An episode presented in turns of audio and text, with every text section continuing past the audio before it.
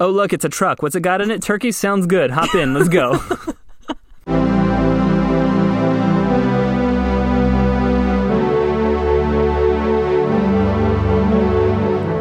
Hi, and welcome to Meet Your Heroes. I'm Audrey. And I'm Elliot. And this is the show where we ignore the very good conventional wisdom to never meet your heroes, and instead get up close and personal with the lesser-known legacies and real-life bad behavior of some of history's most notable and beloved people. And I know this is jumping the gun a little bit on at least fifty percent of our heroes this week. Yes.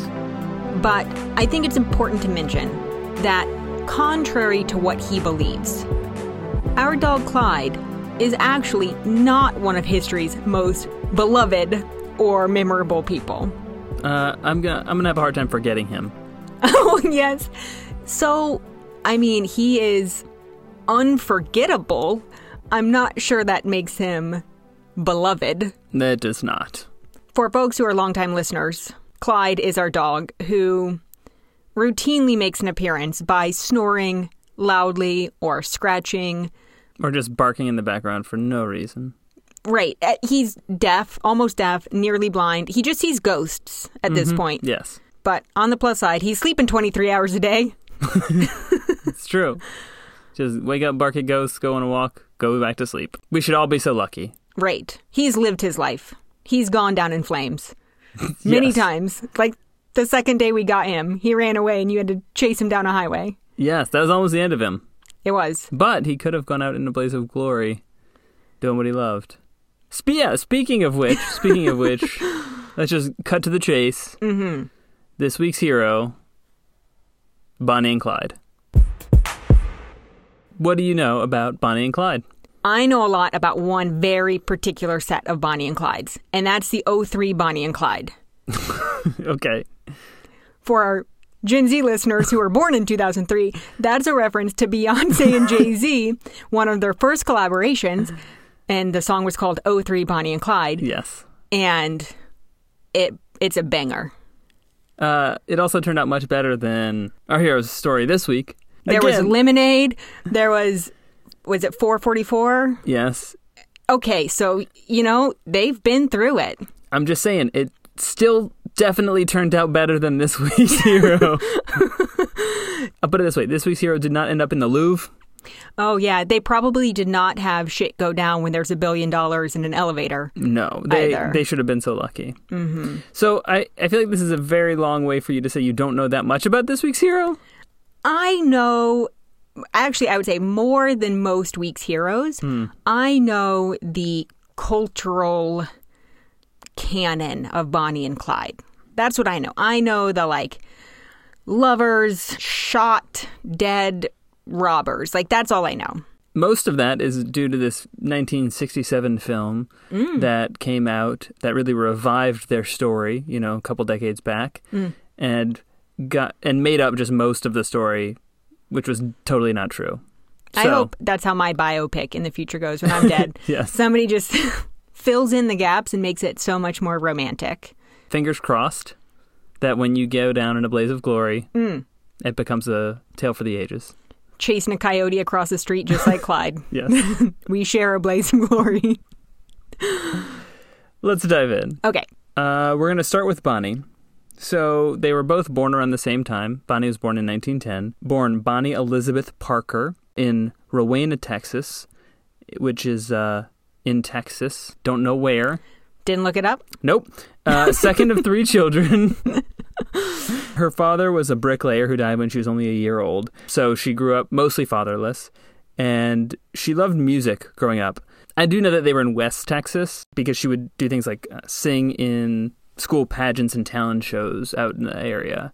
She was bright, she was pretty, and she was a big movie fan. She always told her friends she would have her name in lights one day. She just thought it would be because of being a movie star and not because she was a criminal.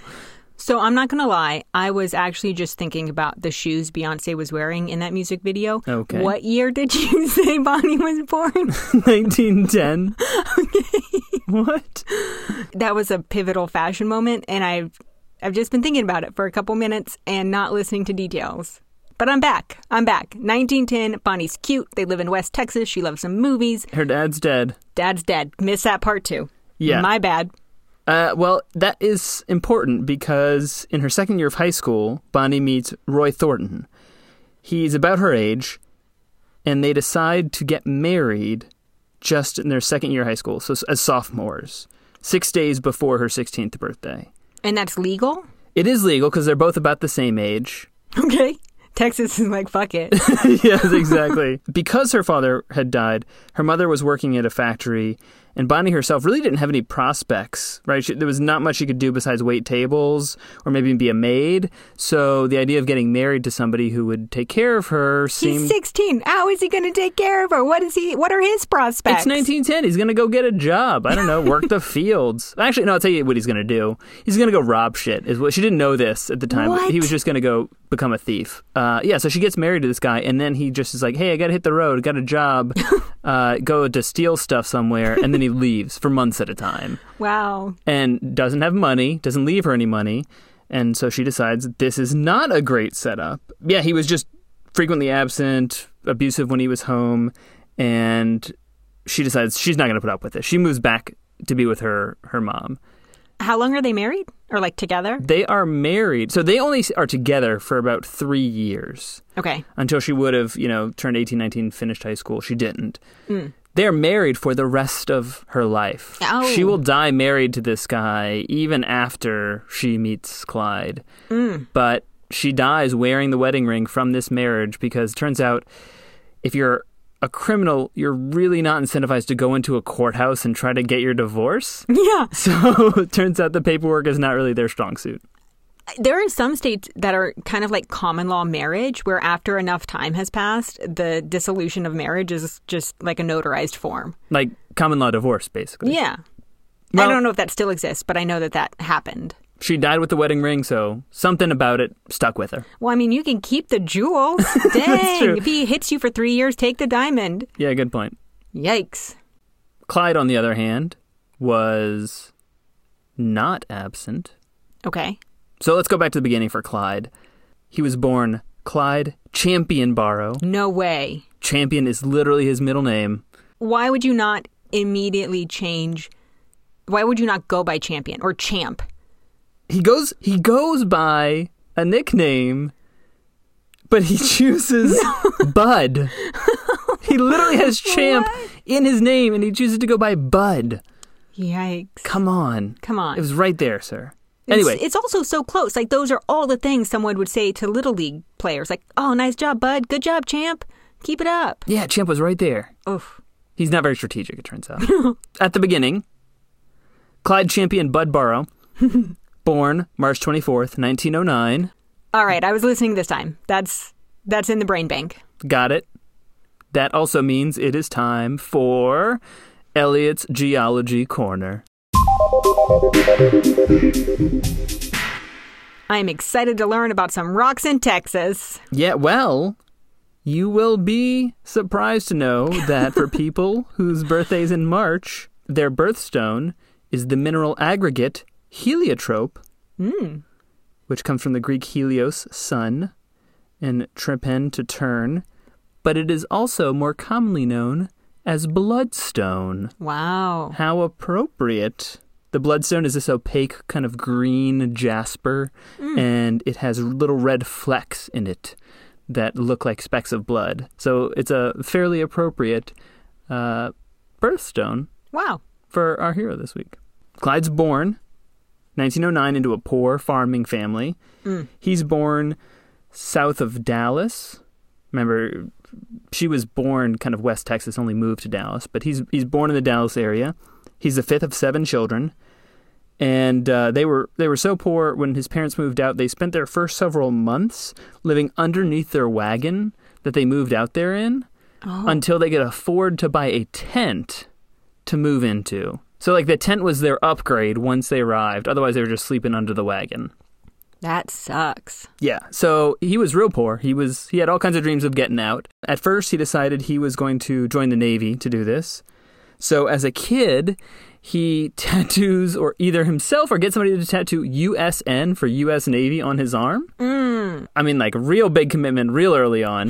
Hadn't even talked to the Navy yet. Really wishes he had. Yeah, you don't even know if the Navy wants you. Turns out they did not. Uh, he'd been sick as a kid. It was either yellow fever or malaria, but either way, he was kind of sickly and he was rejected on medical grounds. And so he took that pretty hard. That was his first big hope. He had some other dreams like music. He played guitar on the farm. He taught himself saxophone. Motherfucker he, doesn't have a house, but he's got a saxophone? Apparently, somehow he learned saxophone. Good for him. That's awesome. Yeah, it did not succeed on making him a saxophone star, though. I know how to play the saxophone, and I am not a saxophone star. That's that's a mistake of your own choosing. Any but... saxophone agents, call me. I can, you know what, I'm proficient in saxophone up to like uh, high school level, but what you really want are my bassoon skills, so call me. Yeah, why didn't we, bassoon agents, that's the real moneymakers. Okay, so Navy and music are not working out for Clyde. His older brother, though, Buck, has some shady friends, and they tell Clyde they can help him get himself a better life. And he falls in with this crowd and he decides crime is what it's going to be. Is it crime is what it's going to be, or is it crime is what it has to be? Crime is what it has to be, essentially, because there's yeah. really not many prospects. Right. It doesn't start off even as a full life of crime. Sure. The first thing he gets arrested for is they get a rental car and they don't return it on time. Mm. Uh, so it wasn't really dramatic, but it gets him a record. They get caught with a truck of stolen turkeys shortly after that. Turkeys. Stolen turkeys. Alive? Gobble, gobble. Yes. Alive. Uh, there's trucks. Oh, like a... A truck of turkeys. Like a... Um, a turkey like truck. Taking them to slaughter. Yes. Okay, not well, like not like turkeys hanging out in the cab of a truck, just chilling. They're like go, transport, a transport truck. Yes. Okay. They stole some turkeys okay. with a truck. Oh, God. It goes downhill from there. So are they booked on the, the crime of stealing the turkeys or the truck? Or is it a both and scenario? I think it's a both and. I don't think the truck or the turkeys were there. I don't think they brought their own truck to the turkey farm and rustled the turkeys. I think this is a crime of opportunity. Oh, look, it's a truck. What's it got in it? Turkey? Sounds good. Hop in. Let's go. Also, then you have a truck of turkeys. What's your plan? Get What's... caught, apparently. Didn't have a plan after that. Yeah, they were going to go to a market and be like, hey, you want to take a truck of turkeys? Two for one deal. Take the truck, take the turkey. No, they got caught immediately. It's like they hand one turkey over and a like blue dye explodes. Yes. It's stolen turkeys. Turkeys covered in dye. Yes. Uh, he does try to have a few real jobs, but he's always got side gigs of cracking safes, robbing stores, stealing cars. I mean, basically just keeps up with petty crime to pay the bills. Sure.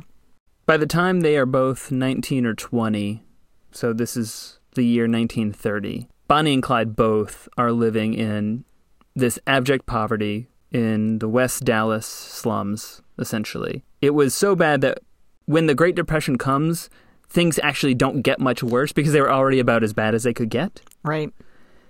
It was just very clear to everyone there that not only were they going to have to scrape by to make it, but there was like almost no hope of getting out, right? There was no way to materially improve their lives. And it is kind of with this resignation that Bonnie and Clyde meet in nineteen thirty, in January, for mm. the first time. They're immediately smitten with each other. She's technically still married to this other guy, but yeah. that was over, right? And they just fall in immediately. For weeks, they are basically the only two people that each other see. Uh, they fall deeply in love. Uh, and they're only separated when Clyde is arrested and convicted of auto theft a few weeks later. Goes on to immediately spend the first two years they know each other in jail. That's kind of like our love story, right? Yeah, that's right. Uh, after my Grand Theft Auto conviction. Sure. When you had gotten out as well, mm-hmm. our love really blossomed. It did. It did. It was all of the um, the longing and yes. distance. That, that really kindled that early flame. Mm-hmm. Unlike our early love, Bonnie really loved Clyde. Don't stop. Because when he was in jail, she loved him enough to bring him weapons secretly to help him escape. Of course. Which you never brought for me. You know what? You know what? That is fair. Bonnie is down. I just left you. Yes. Just for clarification, Elliot was never in jail, but we did meet, fall in love very quickly, get married very quickly, then but then spend a year... Long distance. Long distance. Yes. Yeah. Uh, and it worked out. You know, there were times I thought about bringing weapons to your home. Oh, But good. For different reasons. Yeah, okay, fair enough, fair mm-hmm. enough. In their case, the weapons worked out. So he's in Eastham jail, which is a hard labor camp in Texas. Once he gets these weapons, he uses them to escape within the first year, um, but he's recaptured shortly and brought back to the prison. Uh-uh. When he's brought back, things go from bad to almost intolerable. So content warning here for people, violence and sexual violence. While he is there, historians have discovered that there are accounts that he was repeatedly sexually assaulted while he was in prison. The guards either were complicit or didn't do anything to stop it. Sure. But whenever he, whenever Clyde ultimately had a chance to get revenge, he, while in prison, uh, retaliated by attacking and killing his attacker with a pipe. In prison. In prison. Wow. It's the first murder charge for him. He crushes the guy's skull with a pipe. Another inmate, well, sorry, it wasn't his first charge. It was his first murder. Mm. But another inmate who already was serving a life sentence without possibility of parole took the fall. Wow. Because it would, they couldn't add to his sentence. Yeah. Uh, and so Clyde escapes getting charged with this, but it is the first time he kills anyone. He is also facing hard labor in the fields every day and decides that he's not going to do it. That must be so hot and brutal. Yeah, right? So you've got all of this, like, lack of safety, right? Physically getting violated. And he's like, I'm not going to do this hard labor. So he comes up with a plan. He decides he's going to chop off a few of his toes. No. No. And he gets with an, the weapons with that a, with she... an axe that he has as part of the work detail. They just give prisoners axes. Yeah. What you going to do? Cut off your toes? Apparently. Or Apparently. Each other. Yeah, maybe. I mean... Maybe. All my right, guess so we... is that prison standards in the nineteen tens in Texas, not that rigorous in terms mm-hmm. of, like, inmate safety. And of all the things that Bonnie could have ostensibly smuggled, the and all of the ways that she could have smuggled weapons in, an axe was not going to be one of those yes, things. Yes, the axe was not the thing she smuggled. Okay. So he gets this plan, and it's unclear whether he actually cut off his own toes uh, or if he got somebody else to do it for him. But he succeeded. No. He cut off the toes. Ah. And he also successfully prevented himself from having to work in the fields. Uh-huh.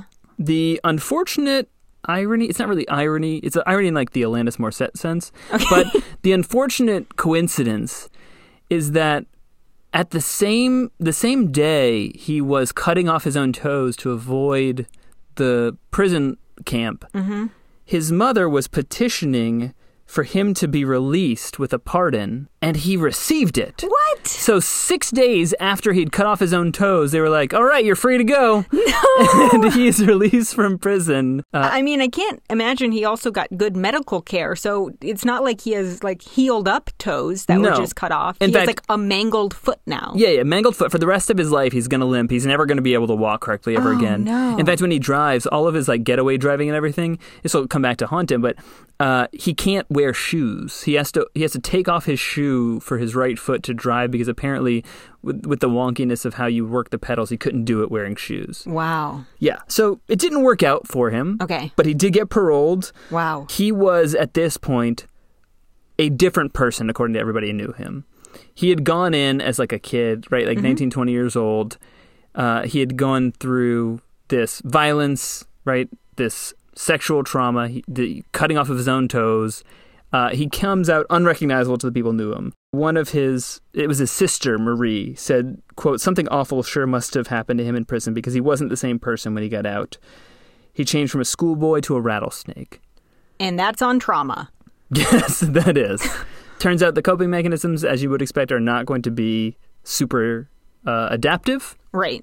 There's a historian, John Neal Phillips, who's written a biography of Bonnie and Clyde, and he says, at this point, it becomes clear that Clyde has one overarching goal, one unifying theme to all of the violence and all of the crimes that he will commit from this point until he dies.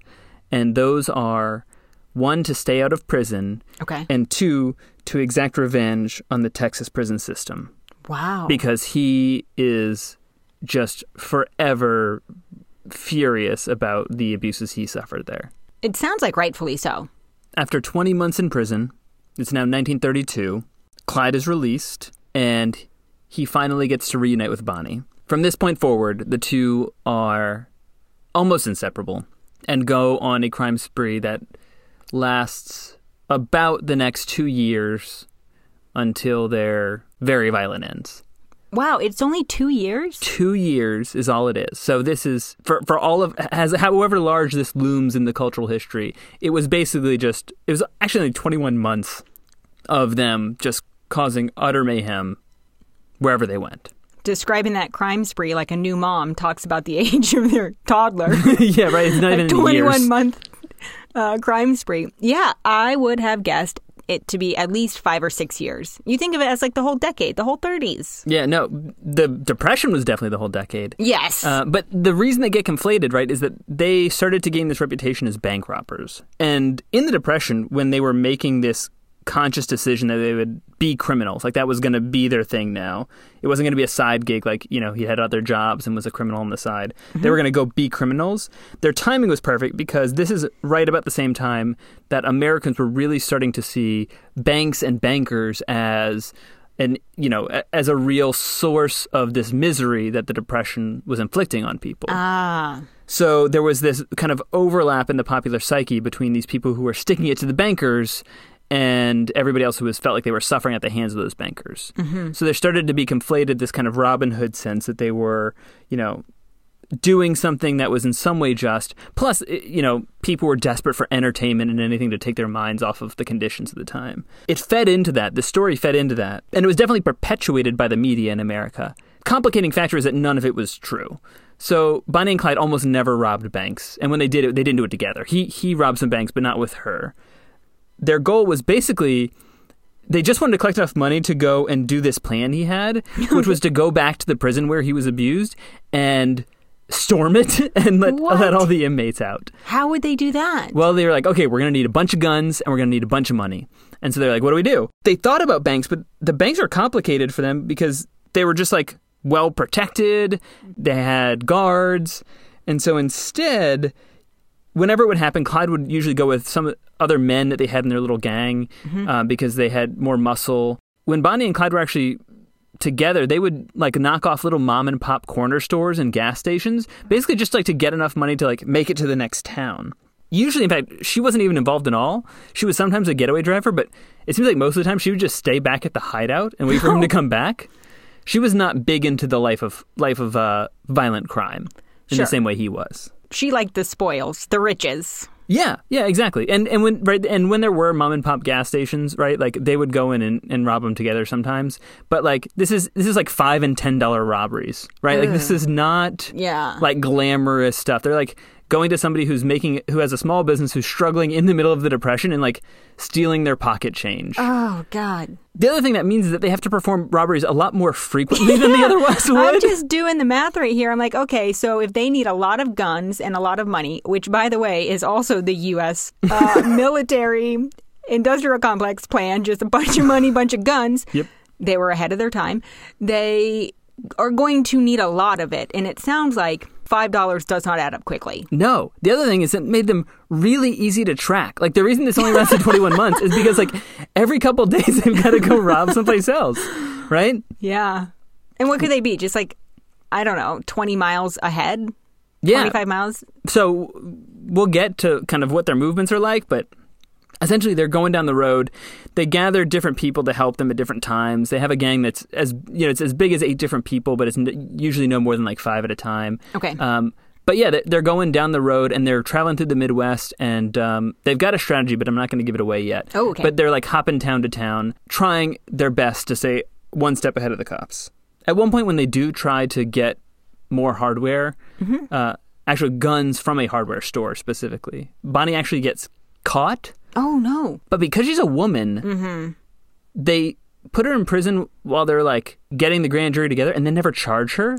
They didn't realize like how involved she was, but they basically release her. Did they think that she just like, oh, she's actually not capable of doing this crime? Essentially. Or, yeah. Right. So at the beginning, they had no idea, and they were just looking for him. And so she's released shortly after. Got it. The real change in the, how efficient they are comes when Clyde's brother, Buck, gets released from prison mm. in March of nineteen thirty-three.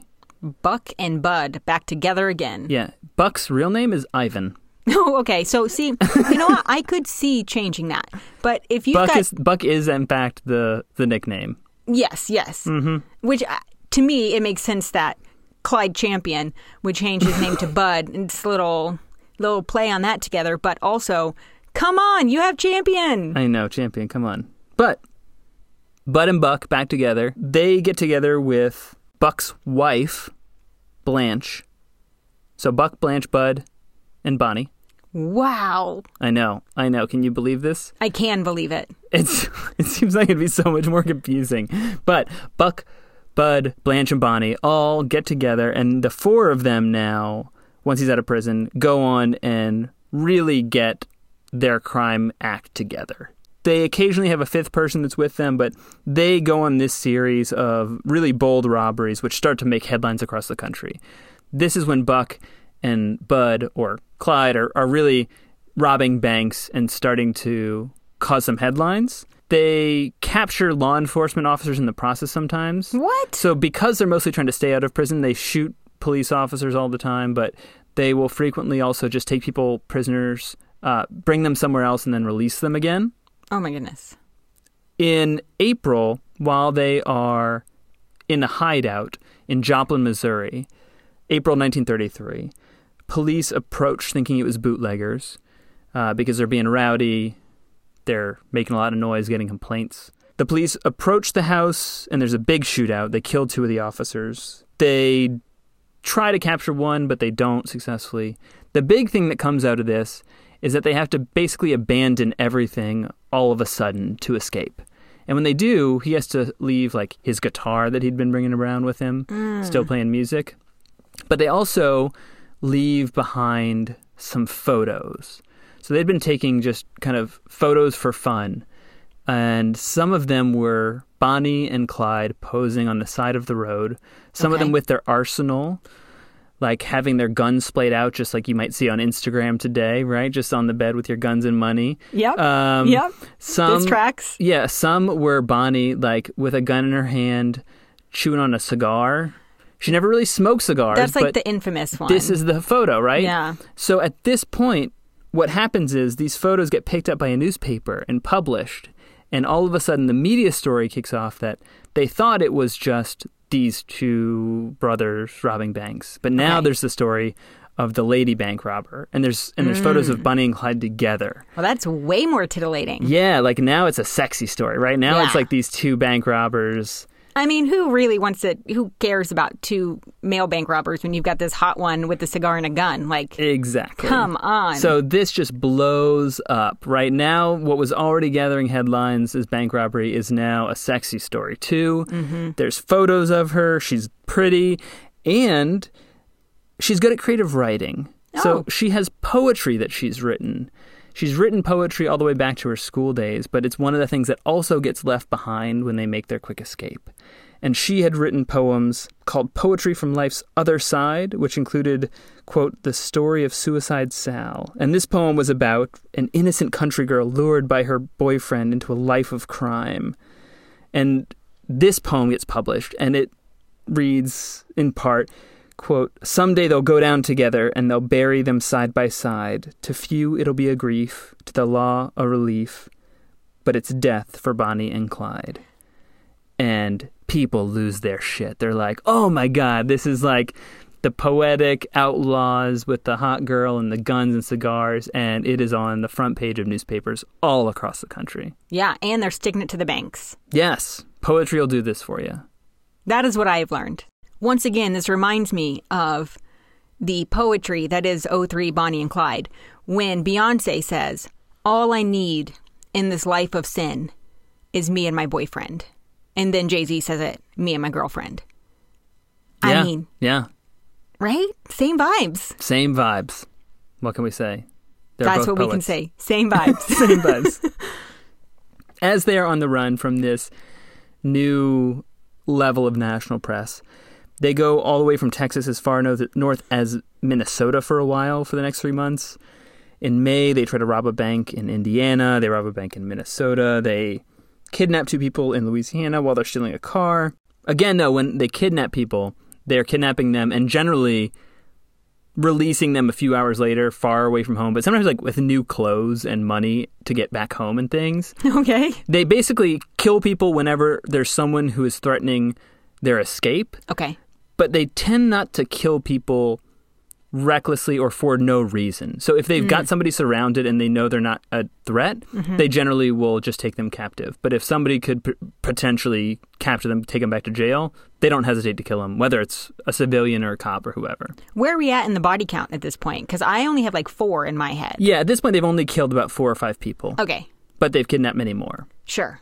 We're now into the summer of nineteen thirty-three, and Clyde, who is driving with his shoe off, mm-hmm. only a sock mm-hmm. from his severed toes on his foot, Ugh. Is driving recklessly. Bonnie's in the passenger seat in the front. They're speeding along the roads of north rural Texas, and he misses a detour sign that says, warning, the bridge is out ahead. Going about what people estimate about seventy miles an hour. What? They go off of a bridge that doesn't have a second half. No. And crash into this dry riverbed. Holy shit. So the car smashes into the ground. Yes. And as they are trying to pull themselves out of this smoking wreckage. Without a broken neck? Without a broken neck, apparently. B- no. Wow. They realize that the car's battery has ah. shattered, and there is battery acid leaking all over Bonnie's right leg. No. Ah. So they are trying to pull her out, but apparently the burns go all the way from her hip Ugh. Down to her ankle. Oh, my God. And at, Th- they've got to be bad. And they've parts be of bad. This, they say... Is this a content warning moment? Is it gruesome? Yeah, just a little. Okay. Parts of this burn, apparently, you can see all the way down to her bones. Yeah. Oh. oh. It is just horrific. Oh so they pull her out of this wreckage. They get to a nearby farmhouse. They find some baking soda, which will counteract the acid. And how did they know that? They never even graduated high school. Oh, uh, that's the kind of farm science you got to know. I guess. Uh, yeah. Wow. I a- mean, you can't go to a hospital. Ac- yeah, acid and acid and base, right? But they they stop. The the burns, the chemical burns, and start wrapping it up. Oh, my gosh. The farm owner goes to call the police, and they kidnap the farm owner. uh, the police show up, though, and they kidnap the, the police chief and the other police officer that Is come. It just the two of them? Um, no, so there's still the four of them in the car. There actually was a fifth person at this time, okay. right? But there's five of them in this car. They, they're all trying to, like, you know, take care of it. They, because of all of their experience mm-hmm. with gunshot wounds, mm-hmm. they managed to save her leg, uh, meaning it's not totally gone. She's never going to be able to walk again, right? But they they managed to not have to, like, amputate it. But they definitely can't go to a hospital, right? So they've now got multiple police officers and farm people kidnapped that they're trying to figure out what to do with. She's in a ton of pain. So they wrap it up. Fr- from this point forward, she's because she can never walk, basically, she's just going to be, like, in the car. If if she has to go anywhere, Clyde's going to basically carry her on his shoulder, right? Like, just, oh like, gosh. Throw her over his shoulder, like, get around. Like, that's how bad this injury is. But they decide they have to get out of this town, so they... they handcuff the kid, the kidnapped police chief to some barbed wire out in the middle of nowhere, uh, and then hit the road. With his car? With a car. With a car. That's not the one they crashed in. Yeah. That's for damn sure. Yeah. And on the way, the only stop they make before the next town is that they figure out there's a National Guard armory nearby. So with their car totaled and a lot of their weapons missing, they break into this National Guard armory and pick up a thirty caliber M nineteen eighteen Browning automatic rifle. So, they have a lot of guns in their time, but if you ever see gangster movies, lots of times they will show people firing machine guns. This is a big-ass machine gun. So, it's, this is like, the, the cartridges here are three and a half inches long. Th- these guns are like submachine guns they were using in World War One and World War Two. Which is where automatic rifles or weapons, probably the only place they ever belong. Yes. So imagine military weapons at the disposal of these robbers before uh. an America where you have militarized police forces, right? right? Today, police forces literally have military equipment. I mean, a pedestrian can go to a gun show and basically buy military-grade weapons. I mean, you can buy a lot of stuff. Police have access to stuff that is literally decommissioned from the battlefield internationally, right? Yeah. In these days, though, th- by stealing these National Guard weapons, they have all of a sudden become this tiny militia now. As injured as they are, they're ready to fuck shit up. Oh, no. They spend the next few weeks on the road trying to get as settled as they can while they take care of this incredibly nasty wound uh, and whatever other injuries they had from driving off a bridge at seventy miles an hour. Do they just go to hotels? Do the hotel clerks not recognize them? Where are they? I Well, so this is pre-interstate system, okay. right? So if you're on back roads in the Midwest, um, the next place that there's this account of is a highway restaurant slash inn mm. around Platte City, Missouri. Okay. So what this place looked like, I saw a picture. It was essentially like a dinery restaurant that had little cabins in the back that you could rent. Ah. So each little cabin had like a garage and a room attached to it. It was basically side of the road places to stay, but there's nothing like a hotel chain, right? I mean, yeah. There's no phone lines running in these places most of the time. Got it. The problem with their approach is that they're just like very unconcerned with hiding. They go to this restaurant that is coincidentally a very popular hangout for the highway patrolmen of Missouri. Got it. And they act suspicious as hell. So they go in and, and Blanche is the one they decide to like send in because she's not one of the two brothers and she's mm-hmm. not the one with the blown off leg. Sure. And she's like, yeah, I'd like a room for two, please. Mm. Uh, we'd like both cabins out back. And they're like, okay. And then they he the guy who runs the restaurant clearly sees like four or five people in, in this car go into both of them. Right. Uh, apparently she's dressed in like this crazy riding outfit that like she liked but nobody wore at the time. And then they go into town and they're like, hey, do you have anything that could treat chemical burns? Oh my God. And it turns out when the police officer they had kidnapped saw that they were trying to treat a really bad chemical burn, right. They told all of the people in the state highway patrol who were right there, hey, ah. be on the lookout for anybody trying to treat chemical burns because it's probably the people who kidnapped me. Oh, my gosh. So as soon as they go to ask for this, fifty highway patrol people follow them back to the cabin where they immediately say, you know, come out with your hands up, and it's a showdown. They don't come out. They start this gunfight, but the highway patrolmen are shooting these little, you know, handguns, mm-hmm. and they pull out this fucking thirty caliber machine gun and just start destroying everything. So it turns out this gunfight ends because the police sirens all go off. The police officers assume this means their captain's giving them the signal to stand down, uh-huh. but actually they just blown up all the police sirens with the machine gun. Ah! Like all the machine guns, yeah, all the police sirens just stopped. And so when the shooting stopped, Bonnie, Clyde, Blanche, and Bud, or Bud and Bu- Buck, his brother, yeah. all get into the car and they just drive away and nobody follows them because they were all confused and thought that their captain had told them to stand down. So they just drive away from this fight again. Again, incredibly lucky.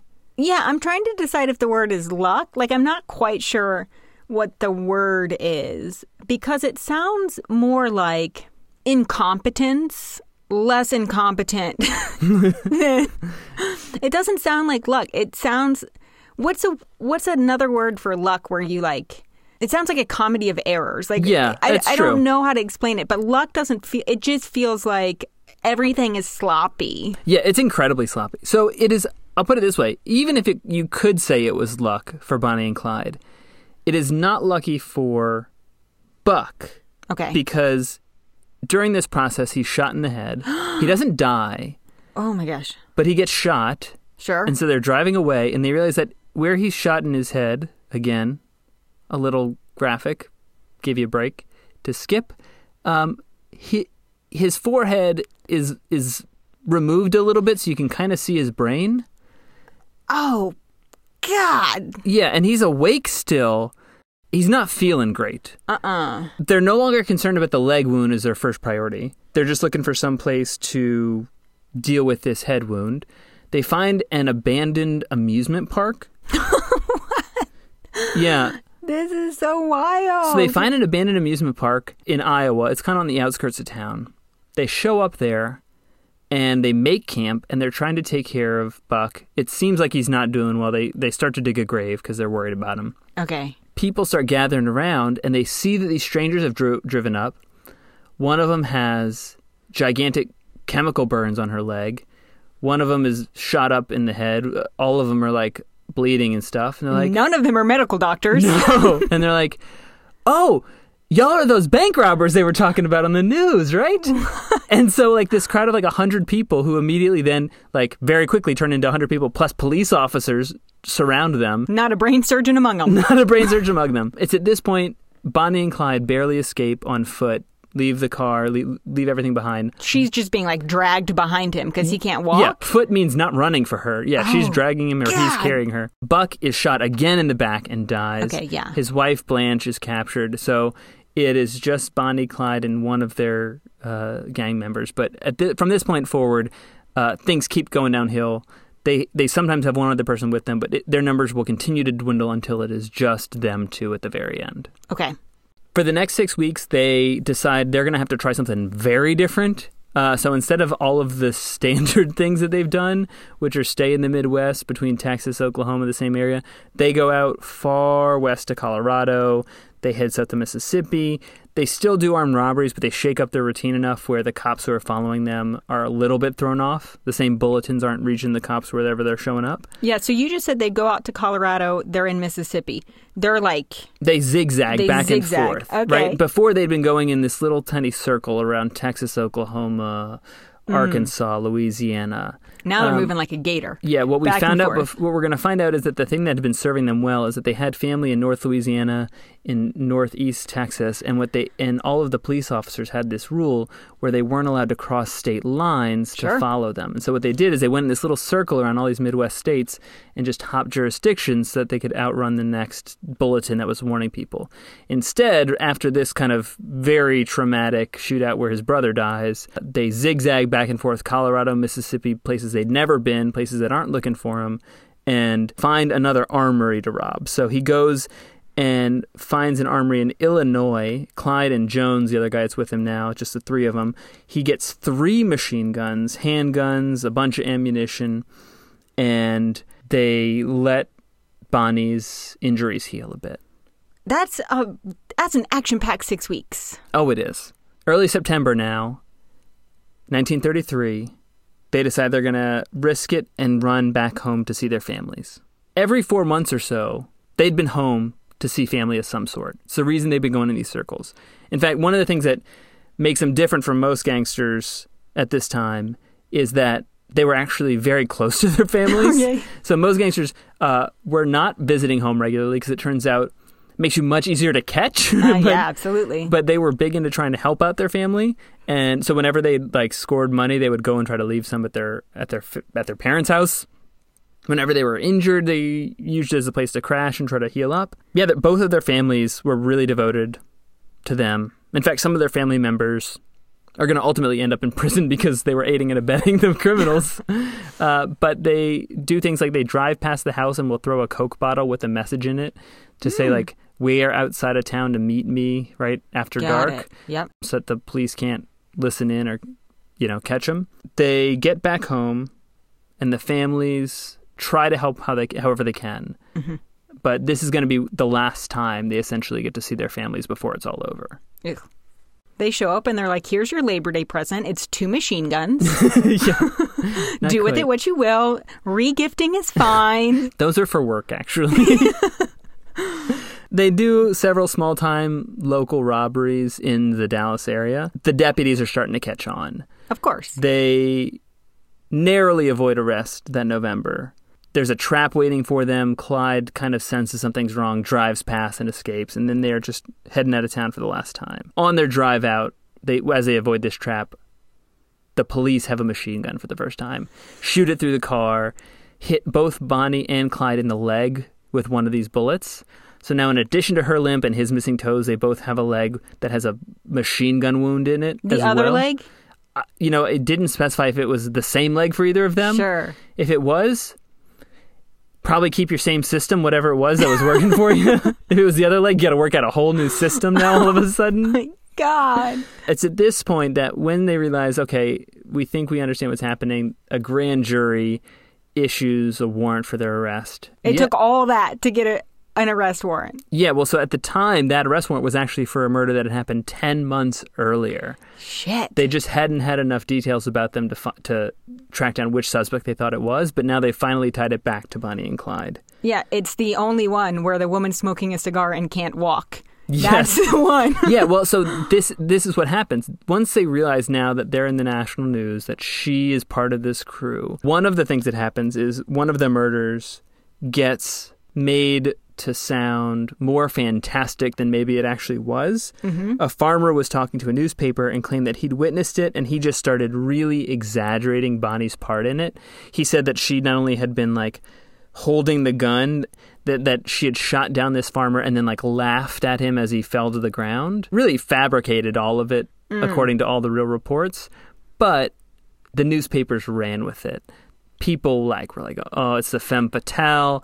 Uh, public opinion really turned on her and them as a group at this point. Uh-huh. And that's when the walls started to close in. Because anywhere that before they'd been able to find, like, a friendly town a little bit or just, like, avoid the police, now public opinion was really not on their side. This is also the first time that the police in Texas offer a one thousand dollars reward, not for their capture, but for their bodies. Yeah. And that's never a good sign. No, it's like when Caravaggio had that warrant, like, kill him, please kill him. Kill him on sight, kill yes. Kill him on sight, yeah. And everybody was like, okay, cool, no problem. Caravaggio's like, oh, what the fuck? Yes, that's, that is the moment we've gotten to. Wow. one thousand dollars is, like, a lot of money then also, right? one thousand dollars in the middle of the Great Depression. Right. And if you're saying, yeah, just for their bodies, Clyde at this point basically gets the message, uh, the walls are closing in. Sure. Right? And so January sixteenth, nineteen thirty-four, mm-hmm. beginning of the new year, he finally orchestrates the escape of his friends from the Eastham prison. There's the wow. Eastham breakout, and he goes, he brings his three machine guns and kills a bunch of guards and, and gets out, like, three of his friends and several other people. Really? Oh, yeah. Just, like, storms the fucking prison and wins. He gets away, kills a bunch of guards, gets his friends out. The press is all over this. Texas is really embarrassed because they're like, oh, shit, not only did we put this, you know, bounty out on this guy, but he just, like, walked right into our office, took his friends out, and then left again. And so now, instead of just having a bounty, there is an organized effort to be like, we gotta put an end to this. Right. At what point are Bonnie and Clyde not thinking, like, let's go to Mexico? Yeah, they had basically resigned themselves to... I mean, yeah, she wrote a poem. I guess they did. Right. They they were not taking efforts to lay low. Mm-hmm. They were getting more and more brazen, mm. you know, seemingly with resignation that they knew how it was going to end. Wow. But they get their friends out. Um, he has achieved his goal of extracting revenge on this prison in the Texas Corrections uh, Department. Mm-hmm. So the sheriff that was in charge of this prison, Joe Crossan, on his deathbed, he made one of the Texas Rangers pledged to him that they would go and catch these people, and they promised. And so right after this happens, the Texas Rangers decide that they're going to be the ones to go and get Bonnie and Clyde. Promise is a promise. Yeah, so Texas Ranger Frank Hamer agreed to take the case. Um, he started tracking them in February, like a month after this p- prison break. Can we take just a quick detour? Like, what are Texas Rangers and how are they different than cops? Do you know? Yeah, so Texas Rangers at the time, so they still exist. I don't know what they look like now. Uh, at the time, Texas Rangers were law enforcement that basically had no jurisdiction, so kind of like state police. Okay. Um, but there weren't highways or anything, so there was no highway patrol. It was like a, a statewide sheriff. You have a, more jurisdiction than a, you know, a city police officer, mm. but...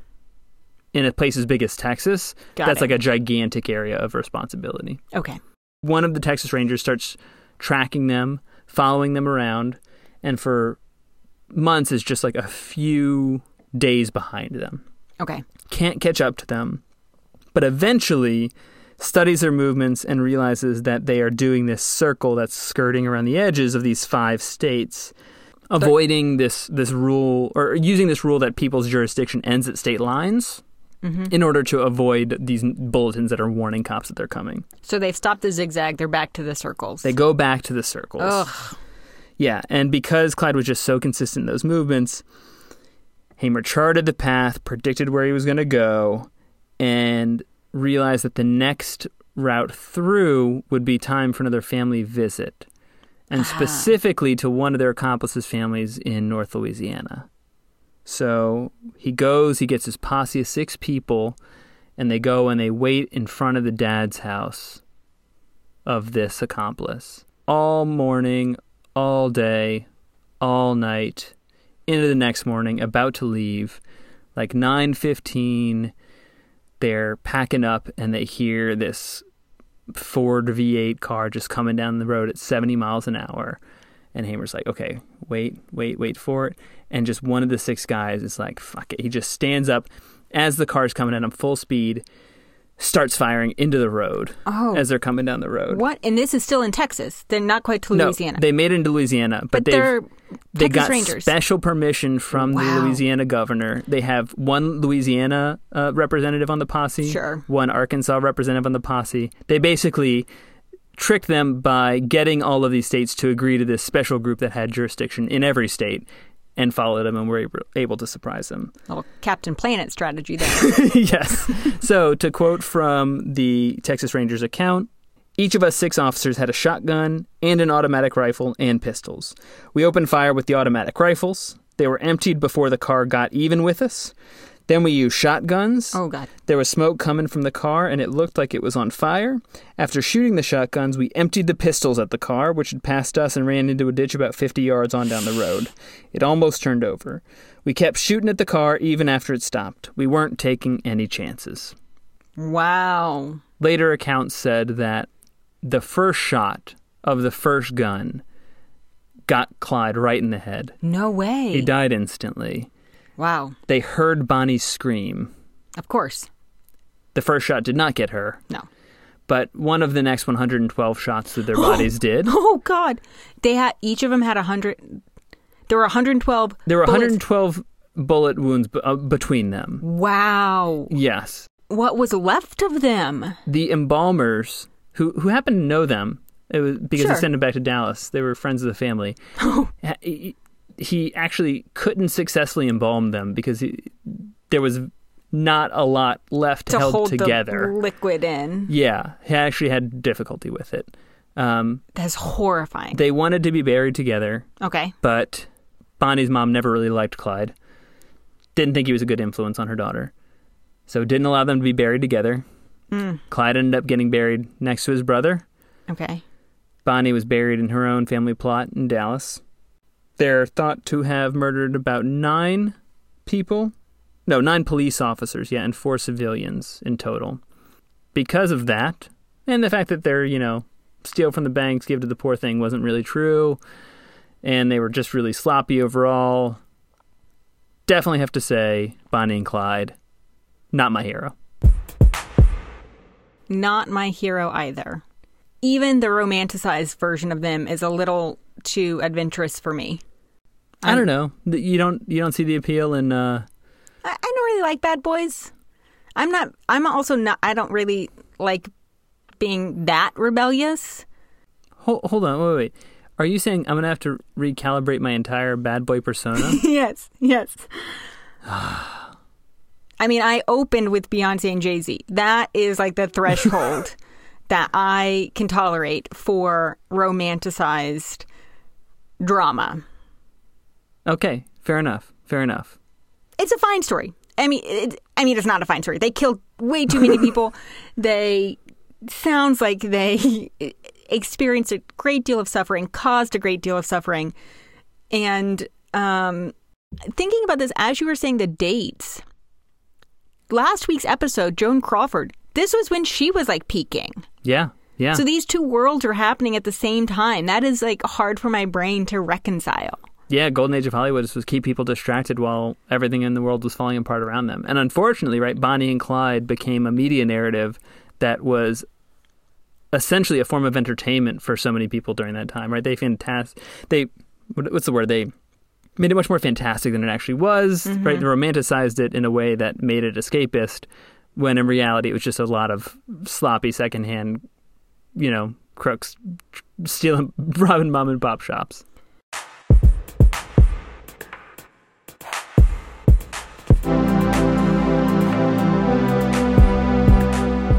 Sure.